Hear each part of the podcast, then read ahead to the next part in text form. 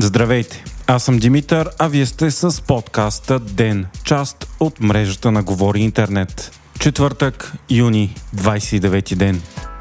Вчера депутатите отказаха да обсъдят искането за имунитета на Бойко Борисов, поискано от бившия главен прокурор Иван Гешев по повод делото за пране на пари Барселона Гейт. Обсъждането бе поискано от БСП. За гласуваха от Левицата, Възраждане и ИТН, против пък гласуваха ГЕРБ и ДПС. Решаващи обаче бяха гласовете на ППДБ, които гласуваха въздържал се, но на практика това означаваше против. Заради това Демократичната коалиция търпя големи критики, тъй като очевидно защитава Борисов, за да не загуби подкрепата на партията му за правителството. В същото време обаче се прави опит това да не бъде очевидно. Днес Христо Иванов от Демократична България пък заяви, че не вижда проблем за писмено споразумение между двете управляващи политически сили, което де-факто би означавало официална коалиция. В момента ГЕРБ и ППДБ управляват на ротационен принцип. Миналият петък премиерът Николай Денков заяви, че правителството ще подаде оставка, ако ГЕРБ продължава да гласуват с другите партии и да прокарват каквито си искат закони. За да спрат да го правят, от ГЕРБ пък поискаха официална коалиция, което от ППДБ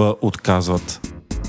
Вчера финансовият министър Асен Василев представи проект за бюджета за 2023 година, като според него дефицита до края на годината трябва да остане в рамките на 3%, за да се изпълнят исканията за влизане в еврозоната. Така дългът не трябва да надвишава общо 40,6 милиарда лева до края на годината. Не са предвидени и вдигане на данъци и орязване на социални разходи. Предвидено е обаче от 1 януари до година минималната заплата да стане 780 лева, като са отделени и 558 милиона допълнителни лева за образование, голяма част от които за увеличение на учителските заплати. Днес от ГЕРБ коментираха, че искат Асен Василев да защити бюджета си пред депутатите и че от партията имат забележки по него. Междувременно от Брюксел премиерът Николай Денков заяви, че второто плащане по плана за възстановяване и устойчивост трябва да дойде до края на годината. До сега страната ни е получила само първото плащане на стойност от 2,7 милиарда лева. За да получи второто, България трябва да приеме редица реформи, от които най-много са в сферата на енергетиката. Заради политическата криза обаче много от тях остават неприети от парламента. Амбицията на Денков е те да бъдат наваксани до края на септември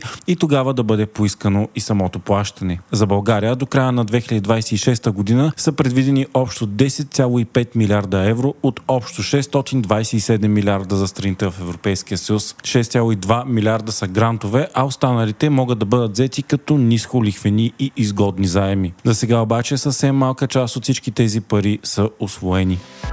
Председателят на Европейската комисия Урсула фон дер Лайен предпочете кандидатурата на ГЕРБ за нов еврокомисар. Така българският еврокомисар става Иляна Иванова. Досега Иванова е била член на Европейската сметна палата, преди това общински съветник в София и евродепутат на ГЕРБ. Правителството предложи двама кандидати. Вторият беше Даниел Орер от Продължаваме промяната. Фон дер Лайен е провела интервюта и с двамата кандидати и е решила, че по-подходящия за комисар за иновациите, изследванията, културата, образованието и младежта е именно Иванова. България остана без еврокомисар, след като Мария Габриел от ГЕРБ напусна Европейската комисия, за да се кандидатира за премиер, а сега е външен министър и вице-премиер в кабинета на Николай Денков.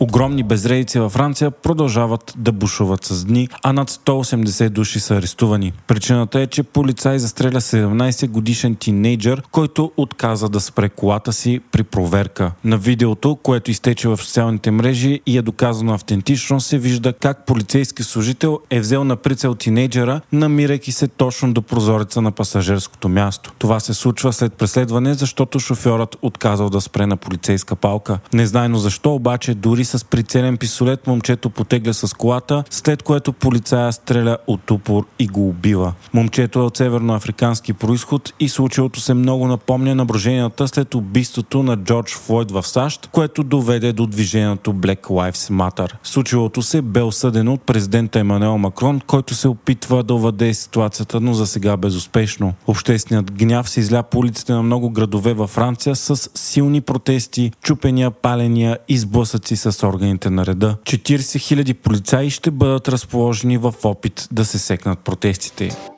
Службата за сигурност на Украйна е задържала човек, който е помогнал на Русия да извърши ракетен удар в Краматорск, Донецк. Вторник вечер руски ракети поразиха частни домове и известна пицария в града, убивайки и ранявайки десетки, включително чужденци. Загинали са 12 души, от които 3 деца, а 60 души са ранени. Москва категорично отрича да нанася удари по цивилни обекти в Украйна. Междувременно, според западни медии, е задържан генерал Сергей Суровикин, заместник командващ на въоръжените сили на Русия. Според Bloomberg, причината за задържането му е свързано с бунта на Вагнер. Според Ню Йорк Таймс пък, Суровикин е бил съюзник на Пригожин и е разполагал с информация за подготвения метеж. А според Института за изследване на войната, в момента се извършва мащабна чистка в руското военно командване. Днес пък президента на Беларус Лукашенко заяви, че Владимир Путин първоначално е искал да убие Пригожин и всички останали бунтовници.